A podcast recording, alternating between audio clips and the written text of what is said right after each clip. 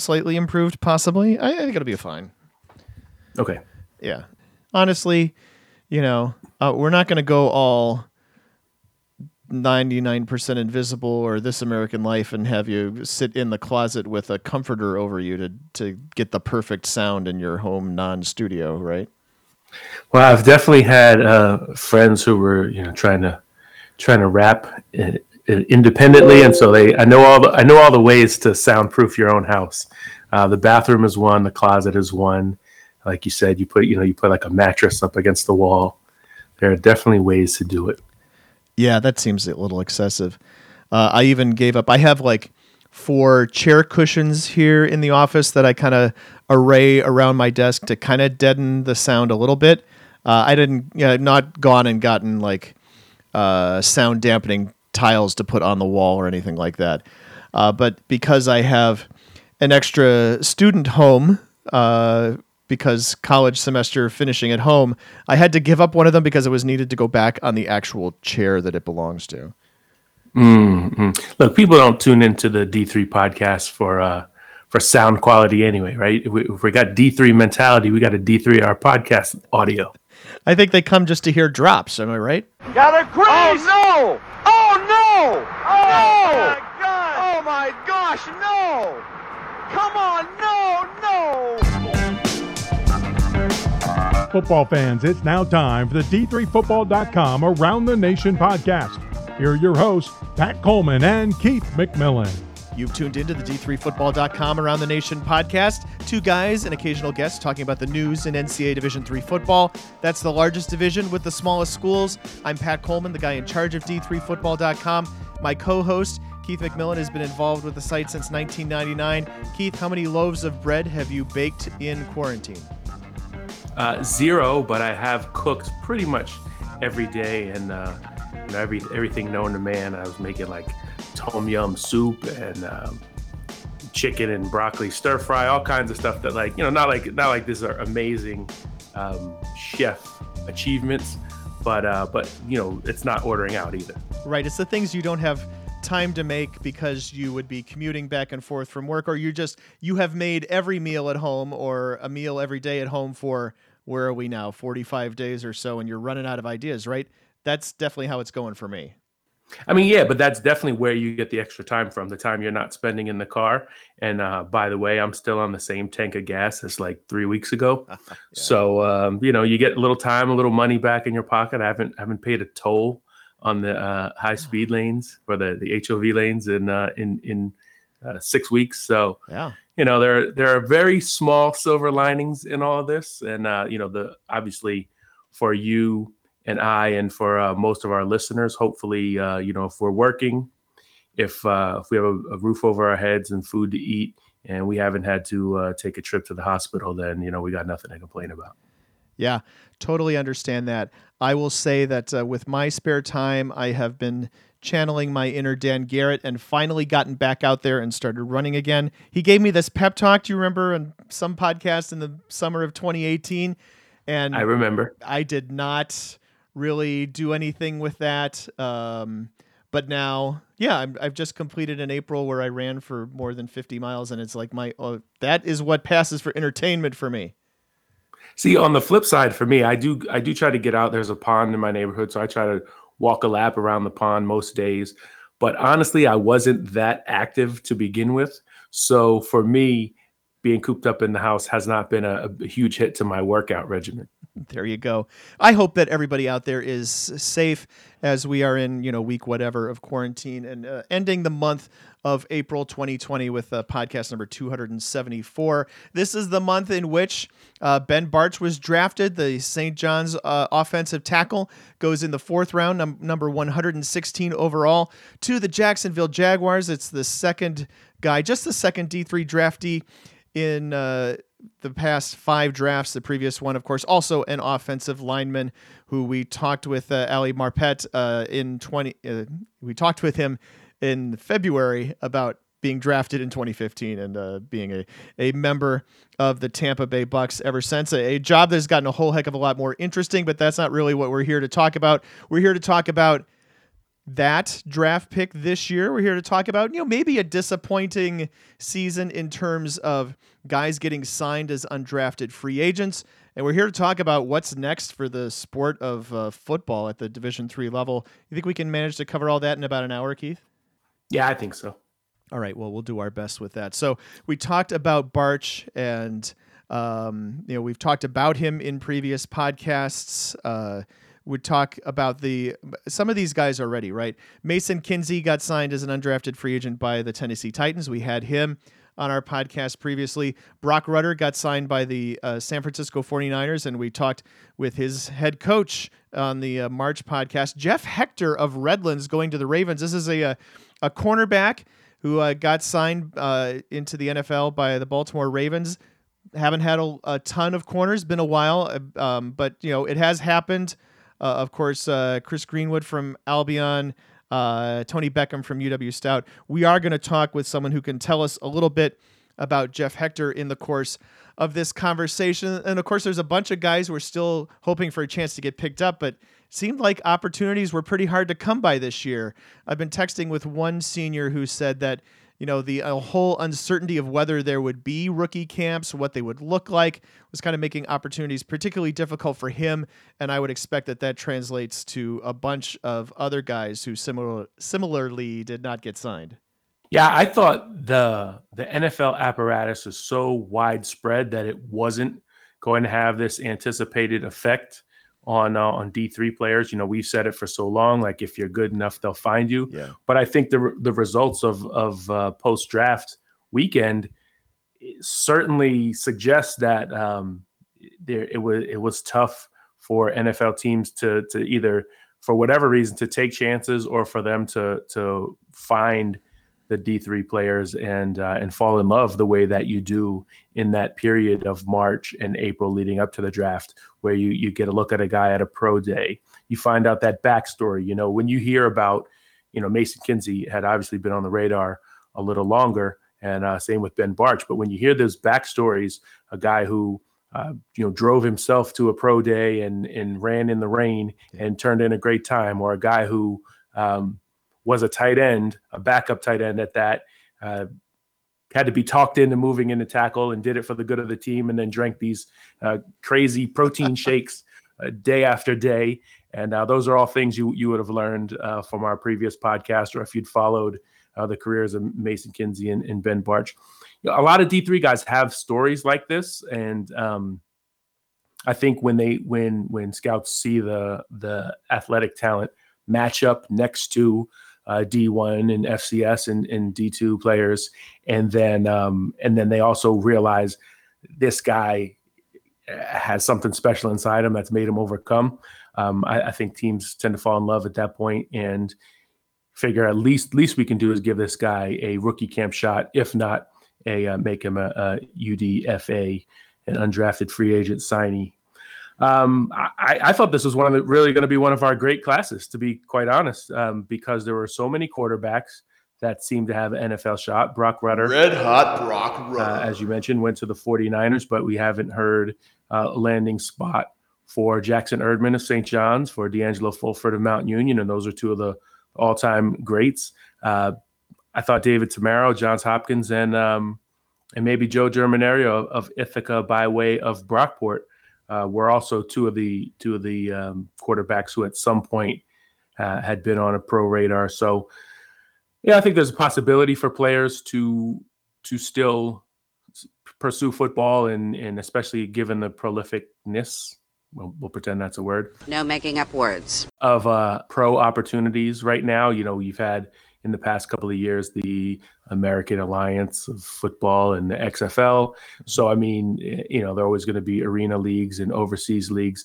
Uh, there are opportunities for guys to stay active, but I, I thought there was definitely some surprises this this uh, you know post draft season this year. Uh, Jeff Hector of Redlands, you know, I, I don't even know if if he was thought to be the cornerback in the SCIAC with the best NFL shot until very recently, right? Because Obasi Dees of, of Cal Lutheran was on the radar for so long. So certainly some surprises, and uh, I think we'd have to agree that the way this year shook out with the rookie camps and and the canceling of pro days had an effect on on the D3 crowd. Yeah, I think we'll have to revise that. Uh, if you're good enough, they'll find you. Because if it's good enough, if you're good enough, they're going to have to find you in March or April, apparently, because they did not do anything with basically guys outside of Division One FBS. They didn't find these guys in November and December when they were on uh, television in the in the D3 playoffs, um, because there were basically just nine non D1 FBS guys drafted. That was one guy out of D3, two out of D2, and six out of D1 FCS. Uh, so there's uncertainty, obviously, in terms of where the NFL is going and what rookie camps might look like, and that's keeping some of these numbers down. The same sort of uncertainty is uh, plaguing everything right now in athletics and in sports across all spectrums but of course, especially in college sports, where the big money maker that was the NCAA Division One men's basketball NCAA tournament and Final Four canceled, means that a lot of money does not trickle down into D1 conferences and into the D3 budget and that sort of thing. And now we're looking at, you know, what do we do coming up this fall? Neither Keith nor I has that answer. And even when you go to Dan Dutcher, who is the vice president for Division Three at the NCAA, he doesn't necessarily know either. Here's a little bit of what he had to say about it recently. All I can say from a D3 perspective, because I think some of the conversations about moving football um, to the spring have uh, originated in Division One. Yes. And, and, football, because of the revenue role plays in Division One, um, is a little bit of a, different context there. I would say this in Division Three, you know, we like to all all sports are, are created equal. We like to treat all sports as consistently as we can. Um, you mentioned the logistical challenges, and I think that's absolutely right. How you do it, um, I can't begin to, to think about how you do it, but I do know that if it happens, um, you have to recognize the effect that that could have on, on, on winter and spring sports too. Um, are there enough fields? Are there enough trainers? Is there is there enough tape in the locker room? I mean, there's so many. Are there enough locker rooms? That, yeah, exactly. Right. So I, I don't know how it would happen. Um, I do know if it does happen uh, in Division Three, the conversation is going to have to uh, it's going to have to make sense within a Division uh, Three uh, ethic, and I'm not sure. Um, I'm not sure it, it's doable. To be frank with you, but if it does happen, it's going to be the way that makes Division Three. That's part of a much longer conversation that Dutcher had with Dave McHugh. It's a great listen for the D3 junkie who has, you know, an hour and 45 minutes to spend. Ain't nobody got time for that. You can find the full state of Division 3 conversation on the Hoopsville podcast and on the front page of d3hoops.com.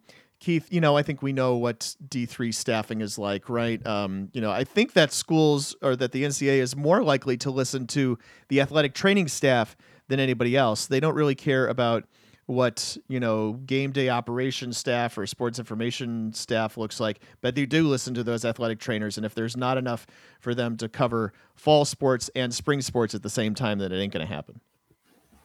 I, I, do think there are some interesting logistics uh, in addition to um, just the, the athletic trainers. I do think that's the that's probably the most important one you know for if they're going to try to run football uh, at, at a time where it's not usually run.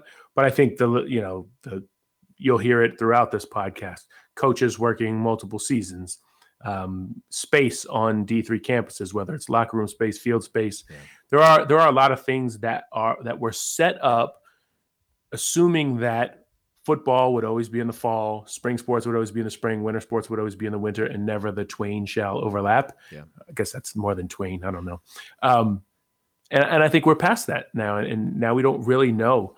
Um, as you'll hear uh, Coach talk about later in, in this uh, pod, you have to have multiple plans because uh, you don't want to get caught without a plan, and you don't really know what to plan for. So at this point, you've got to have uh, se- separate ideas running concurrently. gotta keep them separated.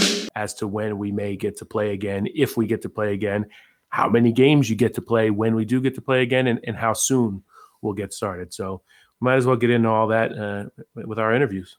Yep, we'll be talking with one coach who held spring practice online, another one who actually got four on field practices in this spring, and then we'll be talking about the big picture of college and college athletics here headed into the summer. We'll be chatting with uh, Kyle Sweeney, uh, the head coach at Claremont Mudd Scripps. We'll be talking with Mike Turk, who's the uh, head coach at Huntingdon, and we'll be talking with Chris Pisotsky, who's a former Division three assistant coach, a former Division three student athlete who has been in higher education in enrollment and financial aid and is now consulting for schools large and small. I can say that I'm not allowed to name names, but some very prominent Division three schools, some of whom might wear a specific shade of a specific color, have uh, have taken advantage of his consulting expertise. So we're going to do that as well. Coming up in just a minute, we'll be right back.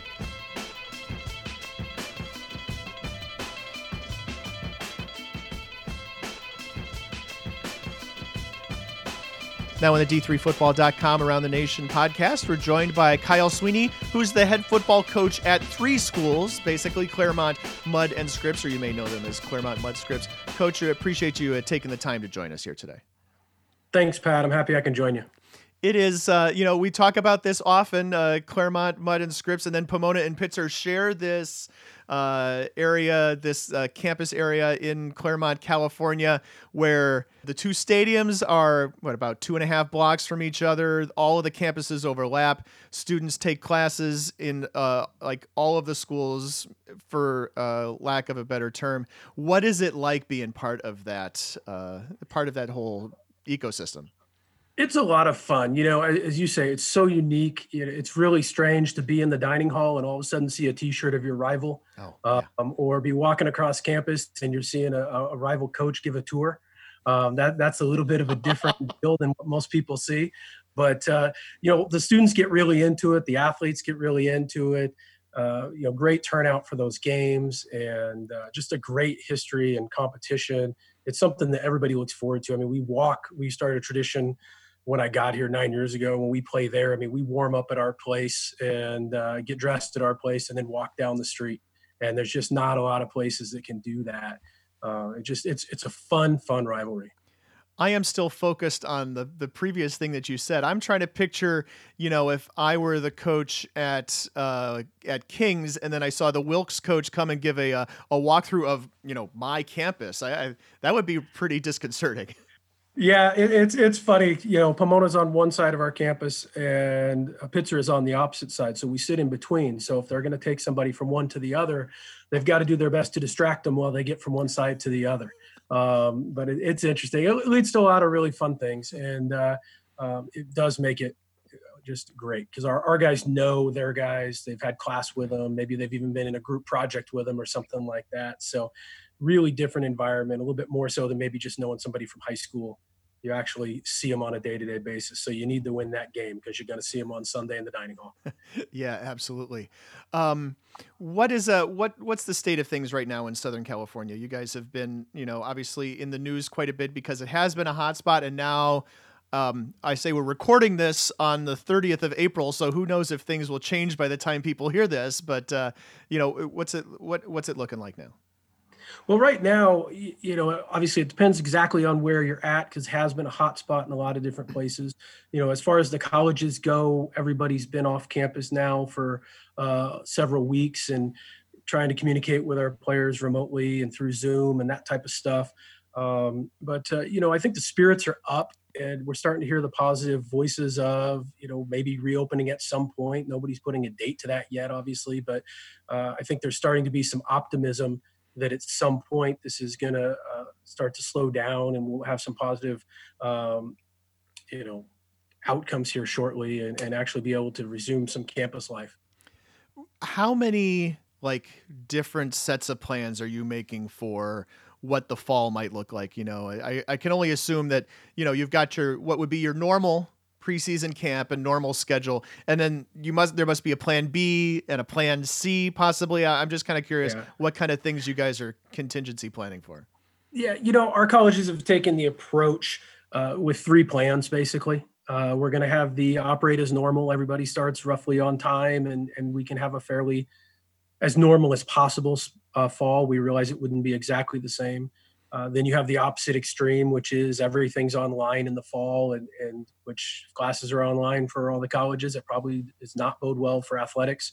Um, and then, you know, what we think is really going to happen might be somewhere in between, where either we have a late start or we have some form of modified fall semester. So we're trying to work through that. Obviously, that can mean a million things. And so trying to pin that down to exactly how to prepare is difficult. So I think there's a good chance that this fall we do end up playing, you know, at least a conference schedule. Potentially we could get the full thing in, but even if we start a little bit late, um, I think there's there's a reasonable chance we can get a couple months worth of games in, and ho- hopefully we can start on time and play them all. But like in our case, we're supposed to start on the road with two flights, you know, up to up to Portland and up to Spokane, and uh, are we really getting on an airplane in September? You know, time will tell. I hope so. Um, but uh, certainly, we all hope that there's going to be football this fall.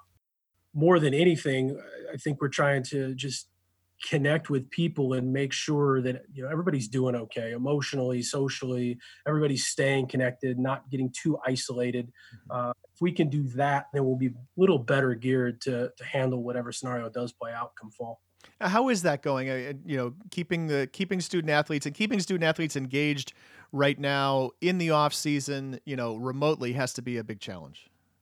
It is. You know, we just did our online spring practice, which was interesting. You know, the good news is we didn't drop a pass, we didn't miss a tackle all, all spring. So uh, we got a lot of meeting time and a lot more meeting time than we would have had. So from a football standpoint, we got to talk football. And we did it as much because we felt like it was an opportunity to feel a little bit normal. And yes, it's online instead of sitting in the room, but everybody went home and for the most part they're not getting to see their teammates and their friends and getting online a couple times and seeing each other's faces and, and letting them chat for a few minutes at the beginning just to kind of let that organically take place and whatever jokes get told or comments get made it's a little bit more like dorm life and being on campus and just keeping people's focus on, on getting back and, and, staying healthy and obviously safety and, and, and welfare has got to be the number one thing but it, it's tough in one sense obviously for everybody no we're not getting to see our student athletes every day but getting the chance to talk to them and then catching people one-on-one as, as you can is, has been really helpful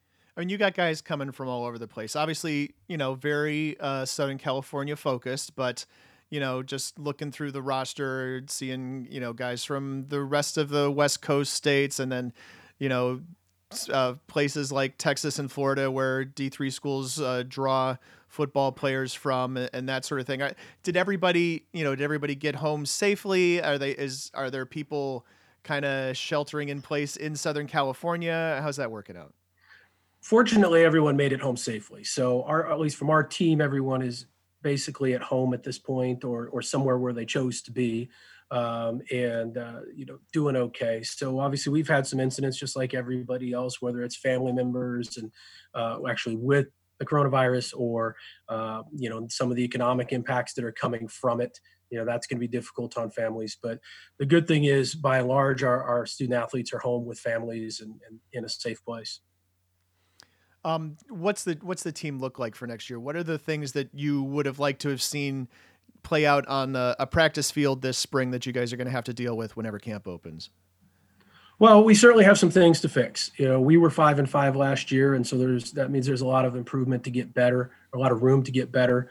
Um, you know, for us, our focus would have been on the passing game this year. We, we ran the ball fairly well the last couple years. We've struggled in the passing game a little bit, uh, so we were looking forward to to get on the field and let those quarterbacks and receivers work together and really go back and reteach and uh, in some ways kind of start over. Um, it's the same thing defensively. You know, we we played okay. I think we finished third in the conference in scoring, but there's a lot of nuance there that can be improved. And so, getting the guys out and letting them work it out and, and go through it another time always improves everyone. But uh, you know, we look at it, we say, hey, these are the cards, and everybody's got them, and hopefully we can figure out a way to do a little bit more in the off season or do a little bit better uh, and come out ahead obviously a great season for Chapman last year in terms of the league. You guys, of course, won the league the year before and you know finished six and one in the league a, a couple years before that. It seems like the SCIAC has you know over the last eight or well let's say let's limit it to the eight or nine years you've been in the league there's been mm-hmm. a little bit of churn in terms of who the uh, contenders are in any given year Absolutely. That's that's the great thing in this conference is you can go in and feel like uh, legitimately you've got a chance to win the conference. If you work hard, if you've got your players on the right page, you've got that chemistry and a little bit of talent, you've got a shot. And uh, so we have had a different champion several years in a row. A couple of teams have won it a couple of times, but we haven't had any back-to-back champions in quite a while. So yeah, Chapman had a great year getting uh, you know beating uh, Whitworth in the preseason and then Linfield in the playoffs and uh, obviously, Redlands uh, did, did well in their non-conference and had Mary Hardin Baylor in the playoffs. So I, I was excited for our, our, conference last year, and those teams have a lot back for for this fall. So I would expect them to be uh, very good again, and I think the rest of our conference should be in a pretty good position as well. And in a year where you know a lot of guys who normally would have gotten a look from the league uh, but did not get the opportunity to really work out for a lot of teams. There was one of, at the moment, just three signees as uh, undrafted free agents came from the SCIAC. What can you tell us a little bit about, you know, Jeff Hector, the cornerback for Redlands, and are you happy to have him out of the league now? Very happy to have him out of the league. He's, he's an explosive player. Uh, certainly deserves to get picked up by Baltimore. Um, you know, he's a, a six foot corner, uh, gets in and out of his breaks very quickly, very athletic um, does a good job uh, in the pass game, and uh, it'll be interesting to see how how the next level goes for him. Uh, I think he's got some potential. It's obviously a big jump, but um, you know, good player and, and, really performed well. A bunch of interceptions. I think it was eight interceptions last year and a lot of pass breakups. So certainly on the stat sheet, it warrants it. Uh, but when you go back and you watch the film, he, he's explosive, and uh, I'm more than happy to have him move on. Uh, before I let you go, I, am looking at you here on uh, on this uh, on this Zoom call, and you've got this great background behind you. Uh, you know that people would not necessarily associate, I think, with uh, someone in the Los Angeles area. So tell us a little bit about what campus and what the backdrop looks like.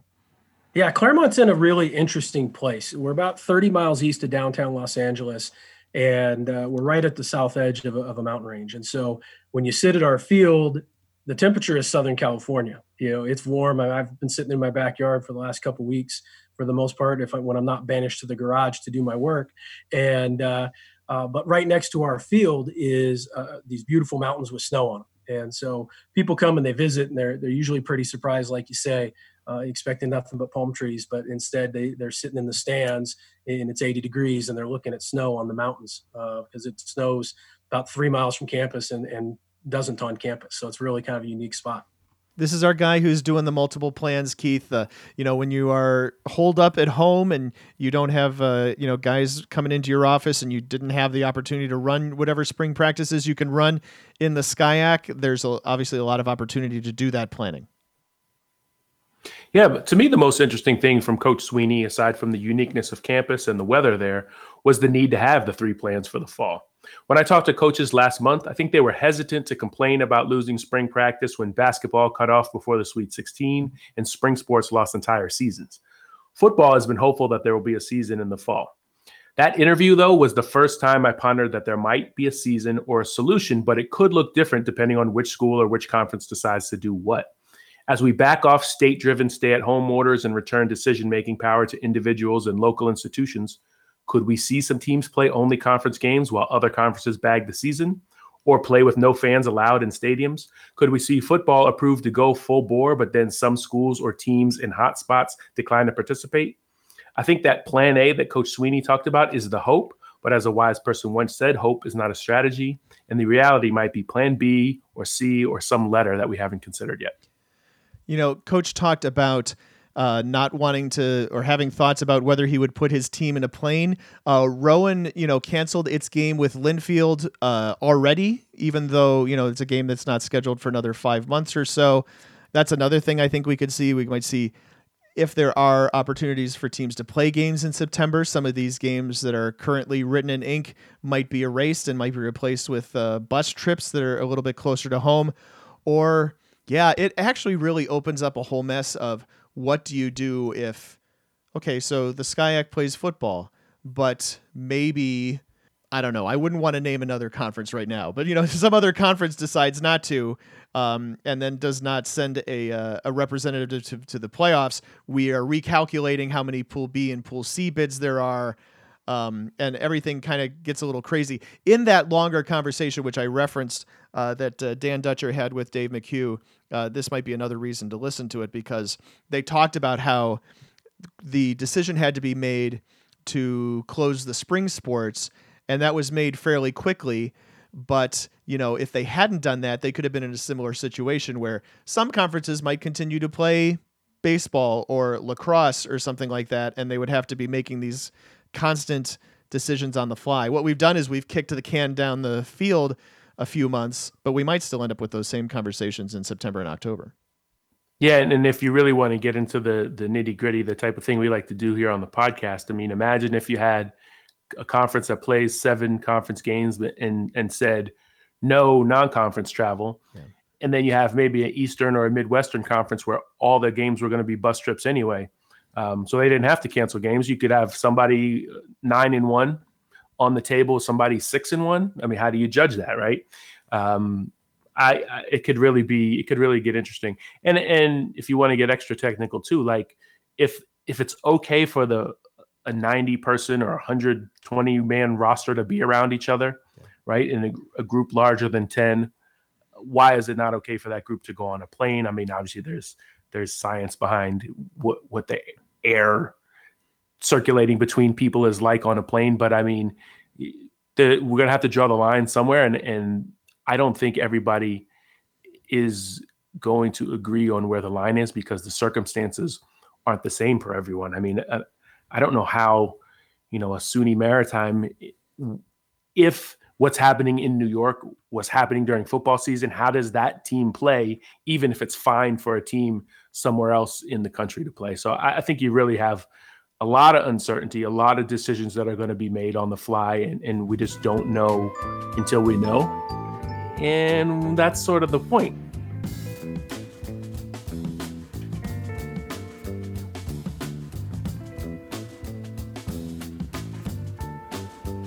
Now, in the D3Football.com Around the Nation podcast, we're joined by Mike Turk, the 16 year head coach of the Hawks of Huntingdon. Uh, coach, really appreciate you taking the time to uh, join us here on this month's podcast.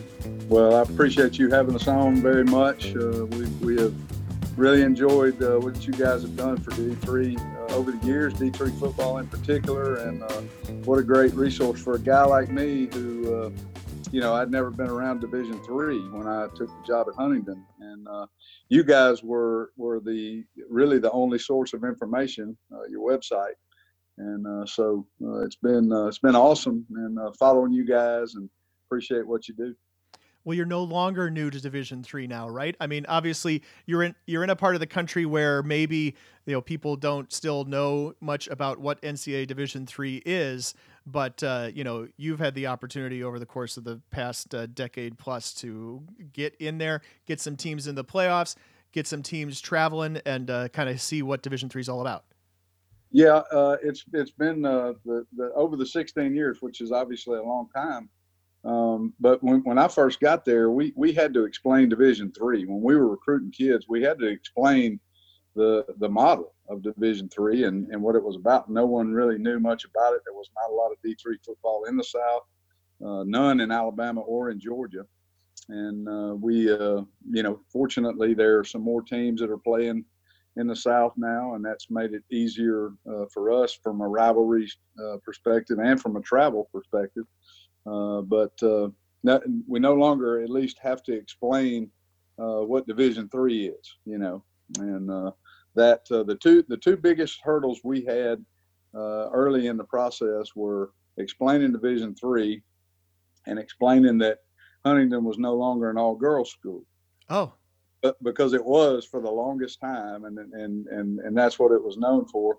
Uh, it, it, you know, gosh, uh, around, uh, uh it, has been a long, long time since it's been uh, co-ed, uh, but it's been it's been a, quite a, a, fun experience watching our program grow and watching Division three football in the South grow you guys are coming off a, a, season you or you guys were coming off a season where you guys had struggled a little bit and then you kind of struggled out of the gate too although obviously losing at oshkosh is no you know is nothing to hang your head about tell us a little bit about you know how you feel about the state of the program kind of just like momentum how you guys have done over the last year plus now that you're coming off a a season with a, not only a playoff appearance but a playoff victory. Yeah, uh, you know, you you feel good about that. Obviously, um, we uh, our, our season last year was was one that uh, I don't know. You you you look back and you enjoy all the teams that you've had, and uh, and certainly all the ones that have won championships. But uh, that group probably came from as far you know back in the pack to to where it got to as any I've ever been around. And, uh, you know, it's just a credit to the guys. Uh, we were one and two at, at, at, one point and had given up uh, over 40 points in each of our first three ball games. Yeah. And, uh, you know, we're, we're, at that point, you know, probably going to be a long year. And uh, our guys kept coming to work. Our coaches kept coaching them. And, uh, we we turned it around. Uh, you know, won a couple of games, got some momentum going, and uh, and then won some really big games down the stretch. And uh, you know that, of course, uh, included the, the, the ball game at Berry in the first round of the playoffs, and and uh, and then of course we went to went to Mary Hardin Baylor in the second round, and uh, there's there's a lot of teams have gone there to to end their season, you know, sure. over the years, but. Uh, I, have never been prouder of a group of guys. I can tell you that, and feel good about the future as well on our last podcast, we talked with uh, you know coaches who were trying to get their spring work done, trying to get spring plans out to their student athletes at the very beginning of you know things being shut down during this pandemic. And now you know we are, I don't know, depending on your part of the country, maybe you're five or six weeks into this. Um, yeah. But my understanding is that this is your first Zoom call ever. So that's correct. With that in mind, I just uh, curious to ask, you know, how do you keep in touch with your student athletes? What's the interaction? You know, how and and how do the you know how do the how do the student athletes feel right now? How do you you and your assistants feel about you know where things are at right now? Right. Well, we have uh, you know most of our coaches are doing Zoom meetings with the guys just just really to to stay in touch. Um, we were two weeks into our spring uh, when when the the shutdown happened, and uh, so we we had gotten you know a few things done, obviously, and a few practices in. Yeah. Uh, but uh, but you know when you're when you're talking about uh, really only four four practices on the field, uh, we didn't get a whole lot out of that, and so we have we have you know tried our best to stay in touch with our position group guys and and uh, we we do a, a, conference call, a weekly conference call with the coaching staff uh, to mainly focus on recruiting and to to see where we are there. Uh, you know, over the course of and of course that's a, a whole nother topic for discussion with campus being shut down. Nobody can visit campus and and uh, so we're trying to do those things virtually and through through Zoom and and through uh, uh, FaceTime or whatever the case may be, whatever method uh, you know works the best. Uh, it's it's just been uh, it's been really crazy uh, for for everyone. You know, mm-hmm. not just us, obviously. And uh, I've I've you know told our staff on the front end of this that. Um, you know the restaurants that figure out how to survive through this and do business a different way and and all that are going to be the ones that come out on the other end of it smelling like a rose and the football programs that that you know figure out the best way to navigate this along the way are going to be the ones that that end up in the best shape when it's all said and done. So uh, that's a daily process. You know, everything changes uh, so rapidly. Um, you know, with decisions that are being made about things that are being opened and things that are closed, and and uh, it's just hard to know. Uh, it's hard to make any plans uh, for the for the immediate future. Certainly, uh, you know, from a recruiting standpoint, as far as getting kids on campus or or even getting the staff back together. So you know, we, we, we have Hudl, and uh, Hudl has uh, allowed us to, you know, I can message the entire football team and do so. Okay. They interact, you know, the guys interact on Hudl as well. And our team chaplain has been sending out a Bible verse every single day. And, and so um, we're doing the best we can, man. It's just, uh it's really, at times like these, you you realize as a football coach, you realize why you do what you do. Yeah. It's got nothing to do with football. It's it's more about being around those guys every day and, and watching them grow up. And uh, so that that will uh, that will really honestly get to you if you let it, and uh, not being able to you know interact with them face to face and and, uh, and and all that. That's uh that's the thing that that I've struggled with the most, to be honest with you. Uh, is uh, just I just miss the guys and uh, miss miss my coaches and and miss the players and and uh, all you know the other coaches at Huntingdon and the faculty and you know our our our cafeteria at lunchtime is a is a just a reunion every day. Uh, and uh, you know we just we we haven't we haven't been there in about five weeks now. And, and so it uh, it will get to you if you let it. So we're trying to stay busy and uh, and trying to do as much recruiting you know obviously virtually or over the phone or through text message or whatever as we possibly can to to you know keep the wheels turning yeah, because you know there are a lot of schools in Division three that are heavily dependent on the enrollment of football players to kind of keep the doors open, and I would think that Huntingdon, where I would guess you guys are probably somewhere between ten and fifteen percent of the student body, and probably thirty percent of all the men on campus. Um, you know, really cannot afford to not have a football season or not have a football team of some sort right now. Well, uh, that's you know one of the main reasons they started football. Uh, yeah. That was was for enrollment uh, purposes. Uh, I, I, think the residual effects of the program, you know, the the game days on campus are, are really a lot of fun now. Uh, students have really gotten into you know uh, being there and supporting the guys and and all that. But the the reality is that's why we have sports you know, is to create enrollment. And uh, so uh, it's very challenging for all of us right now. There's a lot of a lot of uh, difficult times uh, around the country with people getting laid off and and all that. And when kids are paying their own way, uh, you know, um, and the parent loses a job, it can affect uh, whether or not they're able to come back to school. So, um, you know that those are all things that will clear themselves up, I'm sure, over the next couple months and and uh, you just cross your fingers and and, and hope uh, for the best because uh, there are a lot of people hurting right now. Yeah, fingers crossed and and prayers up for sure. Um, y- you mentioned you had a handful of practices, which uh, was a surprise to me. It did not occur to me, but it makes sense that in you know the warmer parts of the country, some schools might indeed have started spring ball before you know March 12th or 15th or 17th or whenever everybody uh, closed their various doors. So yeah, I know you mentioned you weren't able to learn a whole lot, but you have a you know a, a situation where you'll need a new quarterback this season. Uh, right after having a, a, senior run the show last year. So what is that? Uh, what what were you able to learn in the course of a handful of practices? If anything? Well, I, I, I do think in in the course of the four practices that we did have, uh, I, I, think we were able to narrow it down to to a couple of guys, and uh, so that that's helpful. Um, you know, going into training camp. Um, you know, if we, it, it, there's been times when, when we didn't have it narrowed down, uh, that, that finally, even, even though we had a spring. And, uh, so, um, it's really hard to get, uh, more than two guys reps, you know, yeah. uh, to, to see which, which one needs to be, uh, you know, uh, leading the show.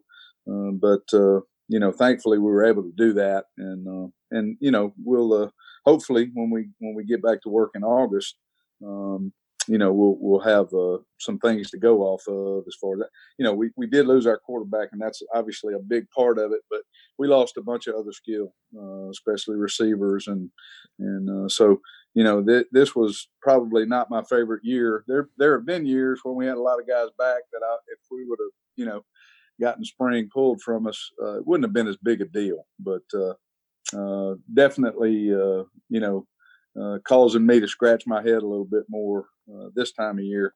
Uh, we would be done with our spring now and and actually getting ready for final exams, and you know we'd have a lot of those decisions made. So, gonna gonna just push that back a little bit, and we'll have to, you know, we we we already uh, or, or push for time in August, you know, when training camp rolls around uh, because of the, the short window we have before we play. Yeah. Uh, but uh, it'll be uh, it will, we'll have to be very efficient this fall for sure.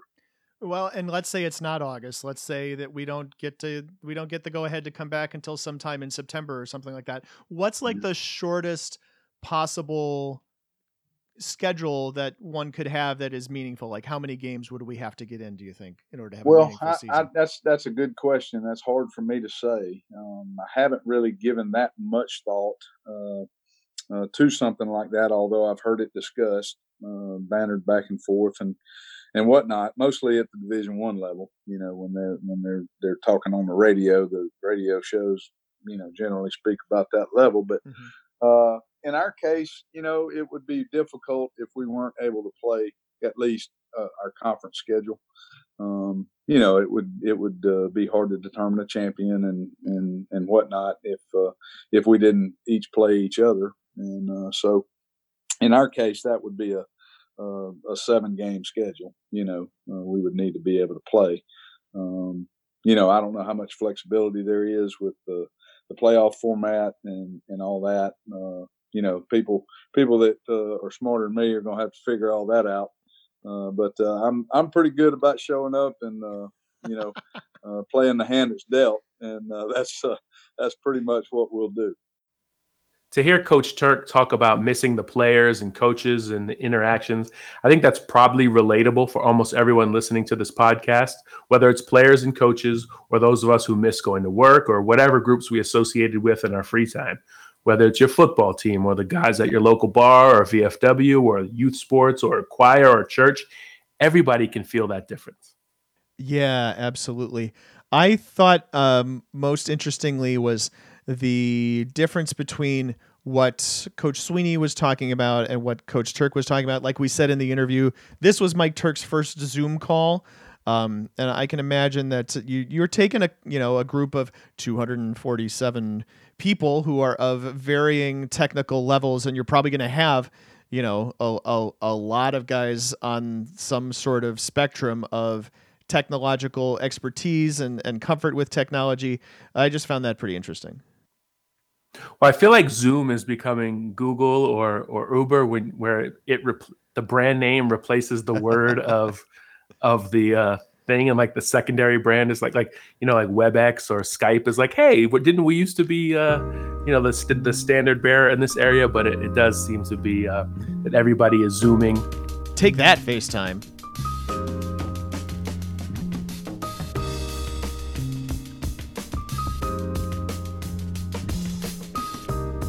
Now on the D3Football.com Around the Nation podcast, we're joined by Chris Pisotsky. Chris Pisotsky, a uh, former Division three coach of another sport, but a longtime observer of uh, higher education and now a consultant uh, and a, uh, you know, a former uh, person who's worked in enrollment management and has advised schools large and small about where they fit in higher education. And we thought it would be important and useful to bring you on, Chris, to talk about uh, some of the issues right now in higher education with uh, COVID 19 and where schools are headed. But I've introduced you and not given you an opportunity to say hello yet.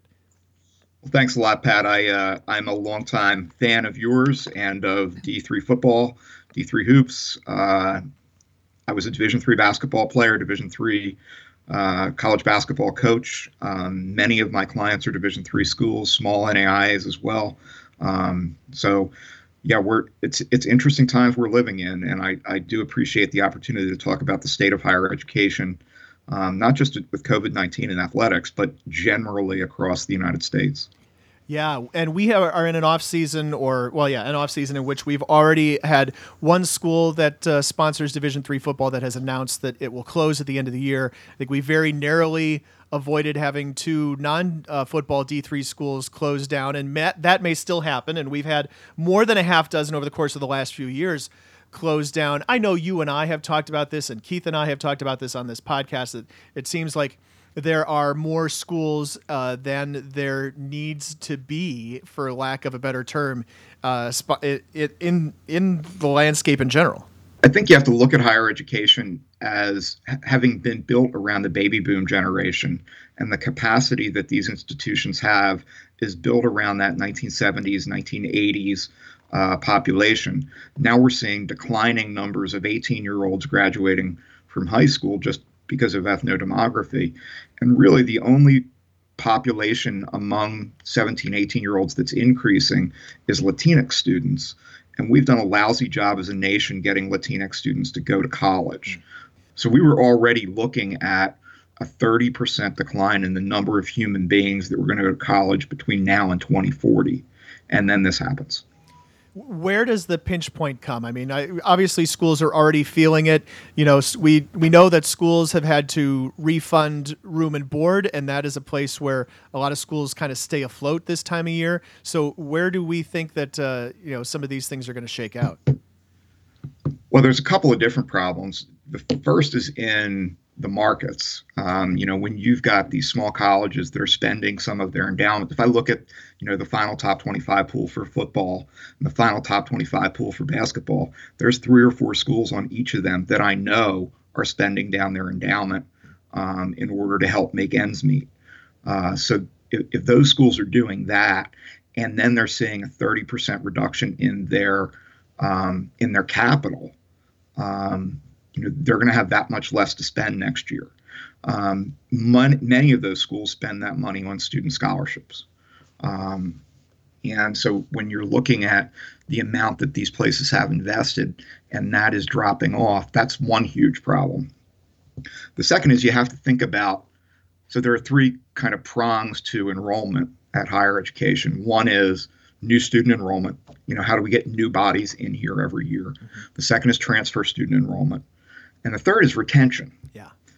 And retention is the one that people forget about, but it's the one that's most in in uh, in, in danger right now because we don't know how sticky these learning uh, mechanisms that we're using in terms of distance learning and Zoom and you know virtual classroom, Schoology, all that kind of stuff. We don't know how sticky that is in terms of encouraging students to return to school for the fall um, all of the social aspects around being in college, you know, the really cool stuff about why you go to school are is, is absent.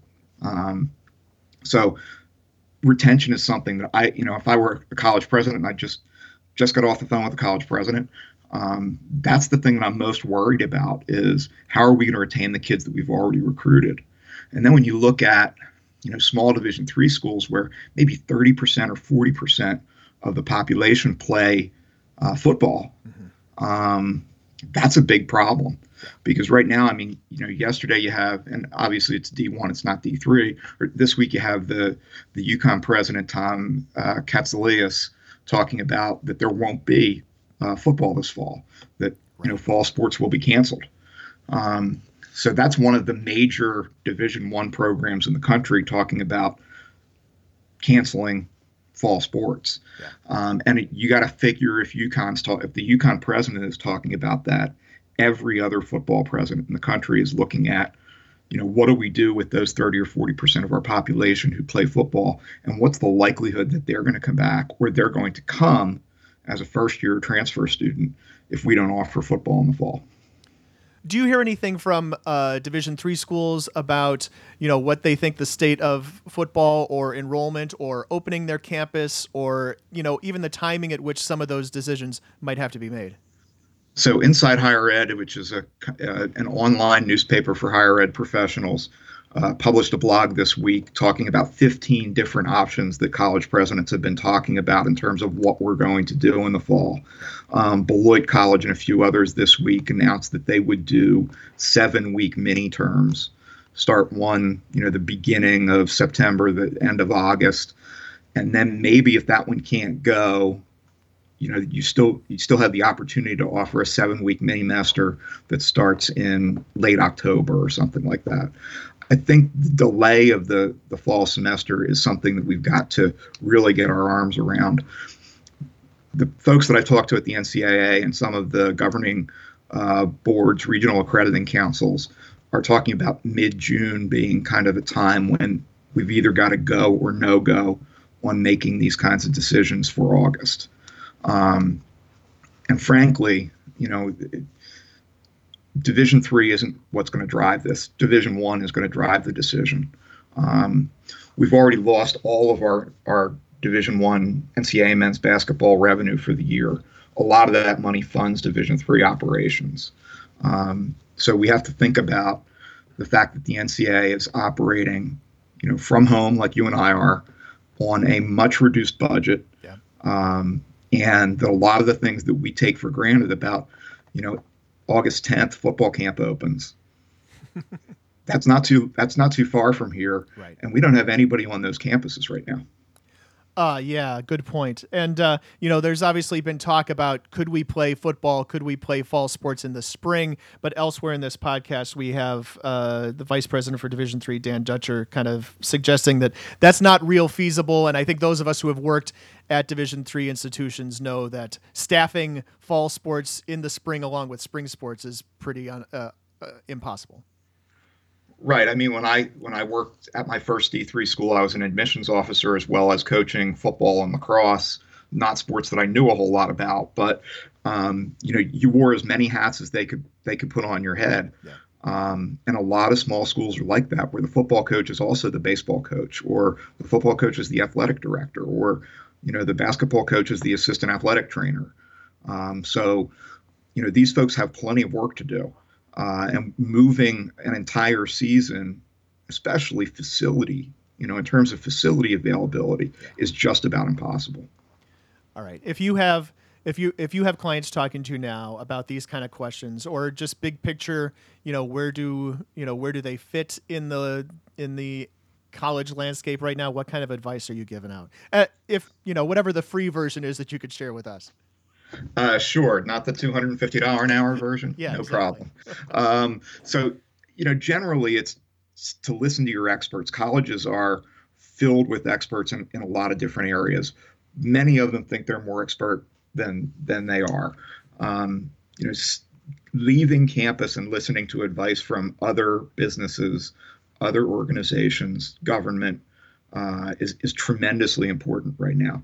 Listening to you know paying very close attention to the morbidity curves, the infection curves, and what the likelihood is that we're going to be able to get through this over the course of the next couple of months.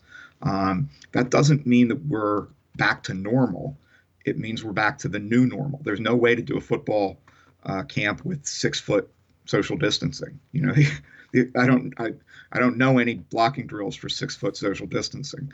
Uh, but what we, you know what I think presidents need to do, college athletic directors need to do is look at what the most important things are right now, and that's that our kids are healthy, our kids are able to come back to campus, our kids when that's appropriate, and that if it's not appropriate for them to come back to campus, that we offer the best learning opportunities that we can and the best student athlete opportunities that we can until we can get back to you know playing uh, on our fields and, and courts and and working in our classrooms and labs you know i think that one of the things that we have to talk about that somebody should talk about and i might not be the right person it might be somebody else um, is creating social experience for, for student athletes um, in this in this void um, and that's something that I think is missing right now. That the you know coaches are good at working with with kids kind of on a one-on-one or on a 10 to 1 basis or whatever Yeah. Um, it's really really hard in this distributed learning model to do coaching. The hardest part of, of coaching through the covid-19 thing from the colleagues that i've talked to is that for for a month or so we thought this was going to be a six week kind of thing.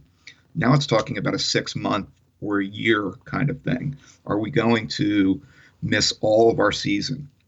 How do we keep kids engaged in the class you know the work that we do with our kids on a week to week basis as coaches um, to keep them engaged in the classroom to keep them involved in campus we can't do any of that right now. So coaches are having to reach out individually and they're doing zoom meetings and all these different kinds of activities just to try to keep their team together. Um, and you know there's a lot of division three kids who are first gen first generation college, uh, college students who don't have the best internet connection at home and they're watching this on their phone um, well you know we've got to do everything possible to make sure that those kids continue to be invested in their education. Um, division three is about participation it's about graduation. Um, it's about you know being a student athlete. Uh, and it's really really hard right now for coaches to continue to engage their student athletes when we don't know where the you know we don't know where the finish line is People who want to contact you and uh, inquire about your services, how do they find you? cavalier92.com Keith, Chris is smart about so many things that I will never understand, including some of the things we just talked about, also including zone defense in basketball. But uh, I digress. Uh, I thought it was good to have this expertise just to hear from someone in higher ed who's going to be closer to a lot of the decisions that are actually going to impact fall sports and you know winter sports and possibly spring sports in 2021 for that matter. Yeah, I think he he had a a, a much better grasp on the the nuances that affect uh, colleges than than either you and I do. I think we're all coming to grips with with what Chris said that we're not going back to normal, but back to a new normal. And he makes great points about retention and replacing the social experiences that are so integral to enjoying team sports and college in general. I think this particular episode of the podcast is almost an okey doke followed by a sucker punch. We tuned in to talk football, and suddenly we're faced with profound questions about the future of education and our lives, and we don't have answers necessarily. And that can be pretty daunting. Did I pull a little rope a dope on you? Is that what I did? Ooh. Keith, I think the last time I watched a boxing match, you and I were in the same room together. Oh my goodness, what match was it? I was hoping you would remember. Uh, some was it the tri- was it the Trinity that trip Trinity Miracle Day? No, man, it was uh, it was at your place. We had a bunch of uh, people from the newspaper over. Um, I think we played poker, played cards, and oh, and we pay per viewed the, Flo- the the fight, some fight. Flo's car got towed. Beep, beep, beep, beep. So that's all I remember about that day. I, I felt really bad. Uh, sorry about the digression there, but uh, yeah, it is. Um, a big question as to how you retain these kids, how you retain their attention. Um, you know, I was talking with a couple of other coaches off the air, as it were, not as part of recordings. But let's just use Claremont Mudd Scripps as an example, or Claremont McKenna, or Harvey Mudd, or whatever. Um, you know, people who have enrolled for that kind of school I think are going to show up. And it probably will show up, you know, even if it's another semester of online learning. Because if you've made a decision to go to one of the elite liberal arts colleges in the nation, you've probably done so with an eye on your education and, and football may be more of a sidelight. But, you know, if you're some other, you know, uh, uh, any of a, a hundred other uh, private schools or a bunch of the state schools in Division three, and, you know, you've enrolled specifically because – you have an opportunity to finish and continue your football career. Maybe those guys don't come back in the fall. And, you know, if, if you're a school the size of, well, we'll use McMurry because, you know, they, they've just gone through this. Um, you know, you don't have that uh, full incoming class of 60 football players or something like that. That's a really big dent to the bottom line. It makes it really difficult to stay open this fall. Well, I certainly think we'll find out who came to school to to be about school and, and who came for the social life and, and maybe play some football. But I also have a little counterpoint for you as a parent of teenagers, and you being a parent of of both uh, teenagers and college student yeah. can uh, can attest to this. These are kids that are used to being online, that are used to talking to their friends, uh, a significant amount of the day on on FaceTime. You know, the thing I'll never understand as an old person is is how they just have FaceTime on while they're doing nothing. Yeah. Not even necessarily talking to each other. You know, like they might be cooking or you know brushing their teeth and like the FaceTime's on.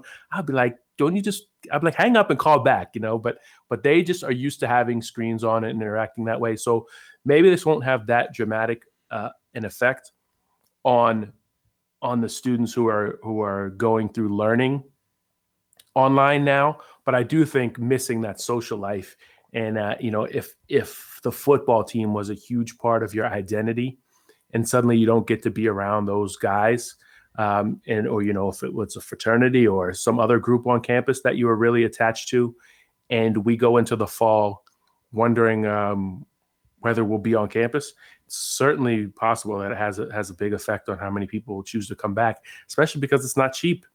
No, it is not. Now's the time on Sprockets where we dance.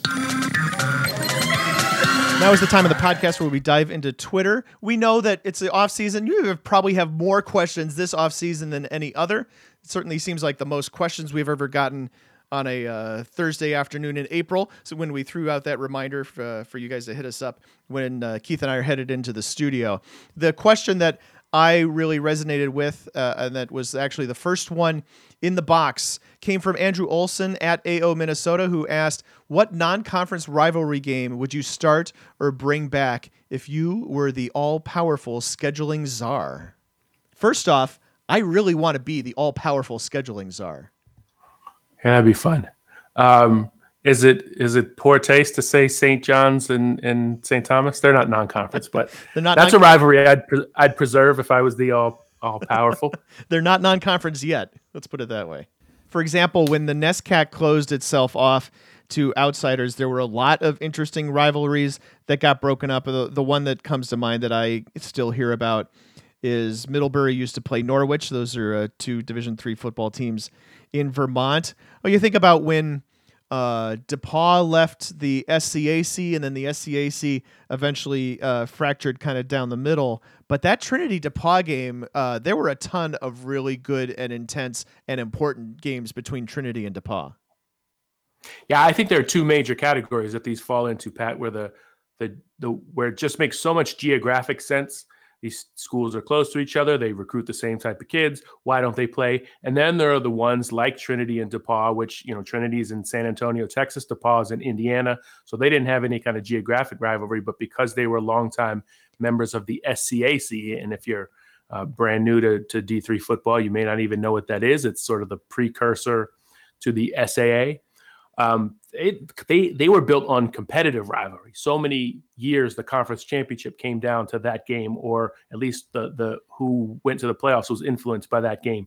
And it, it was never the most important game on DePauw's schedule, rivalry wise, because they have the big rivalry with uh, with Wabash, and that's a big reason why uh, the Tigers are now in the North Coast Conference, the NCAC instead of the SCAC. Um, but yeah, there there are really some some good rivalries like that that we'd probably want to bring back that were just built on on competitiveness. And then there's maybe like a, a 2.5 class of rivalry where uh, it's not a rivalry because uh, it's never happened, and we'd love to see these games played. Yeah, if I think about the the game that would most exemplify that for me, uh, I know we've talked about it on this podcast before, but we have yet to see uh, Northwest Conference team play Mount Union. Uh, you know, Pacific Lutheran didn't get Mount Union in the 1999 Stag Bowl because uh, Mount Union couldn't get past Rowan. Uh, you know, Linfield and Mount Union have missed each other multiple times. Uh, 2004, Mount Union couldn't get past Mary Hardin Baylor when Linfield made it to the Stag Bowl, and there's been a bunch of times where Linfield, of course, has not made it to the Stag Bowl, and Mount Union has. I just feel like that is like the one big piece that we have yet to see. And if I had only one, you know, one card to play or one, you know, set of chips to put on the table, this is the square I would put it on. Yeah, I mean, of of the dominant purple powers of the the past 20 years and uh, or at least 15 years right going back you know there's been one or two purple teams in every stag bowl uh, as long as you're counting Mar- mary hardin baylor as one of those uh, purple teams instead of a yellow team you got Mount Union and Whitewater, of course, they met for you know uh, nine of ten years straight in the Stag Bowl. Then you have Mary Hardin Baylor, which won a couple of national championships. St. Thomas, which appeared in two Stag Bowls. Linfield, which won a Stag Bowl in that time. And uh, really, of that group, they've all played each other, uh, except that Linfield and, and Mount Union have never met. And and the years when Linfield has been really good, especially some of the quarterback-driven years, whether it was um, Sam Riddle or Brett Elliott or some of the other high-powered offenses they had, you really would have loved to see them go against the great Mount Union defenses. Yeah, Linfield has you know um, has lost some of those games to St. Thomas. They've lost them to Mary Hardin Baylor. They've lost them to UW Whitewater. Uh, you mentioned, you know, all of these other teams have played each other, right? Uh, St. Thomas versus Whitewater in the playoffs. St. Thomas versus Mount Union in the Stag Bowl. Uh, St. Thomas at uh, Mary Hardin Baylor got knocked out of the playoffs a couple years ago. St. Thomas and Linfield have gone uh, in the play in the playoffs. Linfield and Mary Hardin Baylor, Mary Hardin Baylor and Mount Union. I think every yeah every one of those is connected, except we have yet to see the Linfield Mount Union game, and that's a game that I would go see no matter where it was at. Hey Pat, there's one major game that was broken up by conference movement that we that you and I would, would just have to bring back if we were given this sort of power. You know what I'm talking about? Um, I have a sneaking suspicion that someone may have dubbed it the Guru Bowl at some point. Yeah, I don't know who who gave it that crazy name, but uh, but it does it did have a really nice history, especially in the late '90s, early 2000s uh, in the ODAC. We're talking about Pat's alma mater, Catholic University of America, out of Washington D.C., and and my alma mater, Randolph Macon College from Ashland. They famously played the the uh, most high scoring and last uh, tie in uh, Division Three, or the last year that ties were allowed. They 50-50 tie in '96. Uh, and they played a lot of games that came down to uh, to late in the fourth quarter. Uh, featured big comebacks in the in the late '90s, early 2000s, and Catholic for a time was a uh, was an East Coast powerhouse and a, and a perennial playoff team. So those games were, were really important. Well, now they're just important to us. yeah, exactly. Well, and there was no Catholic Randolph Macon game in 2019, which broke a string of you know somewhere in the realm of about 30 years or so. I don't quite remember when uh, our alma alma's mater started playing each other again. Keith, I got to tell you though, uh, those 2020 schedules are out, and if we play games on September 12th, then Catholic and Randolph Macon are scheduled to play each other. And on a small scale, this fit both of our criteria. Catholic and Randolph Macon were usually at about the same place competitiveness wise and then it just made too much sense geographically. About an hour and a half up I 95 from DC to the Richmond area, or down, as it were. Yeah, if I could, uh, you know, get any of my cassette tapes, some of which are here in my office, uh, including that uh, 1995 uh, game in which Catholic came back from 12 to tie with a two point conversion late in the fourth quarter. It is in my mind and Ray Martell's mind, who was uh, my kind of broadcast partner and producer at the time, uh, a very memorable instance in which the guy who I had to have do color that day, because you know Keith does color when I do play by play now, but Keith was on, in uniform that day. Uh, this guy just stomped all over the game tying two point conversion, and it's still in my head. Thank you, Chris Stengel. And this was Around the Nation podcast number 274, released late in the evening on April 30th of 2020. Thanks for listening and keep an eye out for the rest of this coverage throughout the off season. No matter how long the off season is, we will be here. I would say though, like if the off season goes like 18 months, uh, we may have to find some way to fund that we will still be here. But if you like this podcast, please consider rating it in Apple Podcasts or Google Podcasts or Stitcher or wherever you get your podcast, because that will help other football fans find it. You can also leave comments for us on the blog page. You can reach us to talk more about Division 3 football on Twitter using the D3FB hashtag. I'm at D3 Football and Keith is at D3 Keith. We have a message board devoted to Division 3 sports. Did you know? Join the conversation by registering to post at d3boards.com. Also, you can follow d3football.com on Facebook. The executive producer of the Around the Nation podcast is Pat Coleman. Production assistance provided by Dave McHugh. Our theme music and a lot of the other music used in this podcast is by DJ Mentos, whom you can find at djmentos.com as well as on Spotify. Thanks to our guests, Kyle Sweeney, Mike Turk, and Chris Basotsky for their time on this edition of our show. And of course, thanks to the creator of Around the Nation on D3Football.com and my co host, Keith McMillan.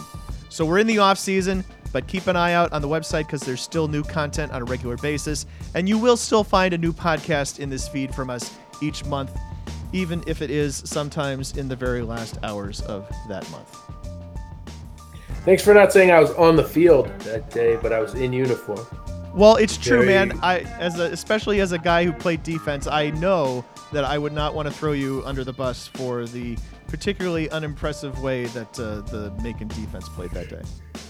Yeah, uh, yep, yep, yep. We ran a lot of laps for that. It was famously 50 50 uh, one, 50 110s or 50 100 yard dashes. And of course, like around 24, 26, he started getting bored with running. So he started making up stuff and he was like, do wheelbarrows and do uh, oh. duck walks. We duck walked 100 yards. It was uh, so again, I didn't give up any touchdowns in that game, but I got to suffer the full full brunt of the punishment, and I will always remember that there'll be a time to uh, to look at all this stuff and to reflect, but now's not the time.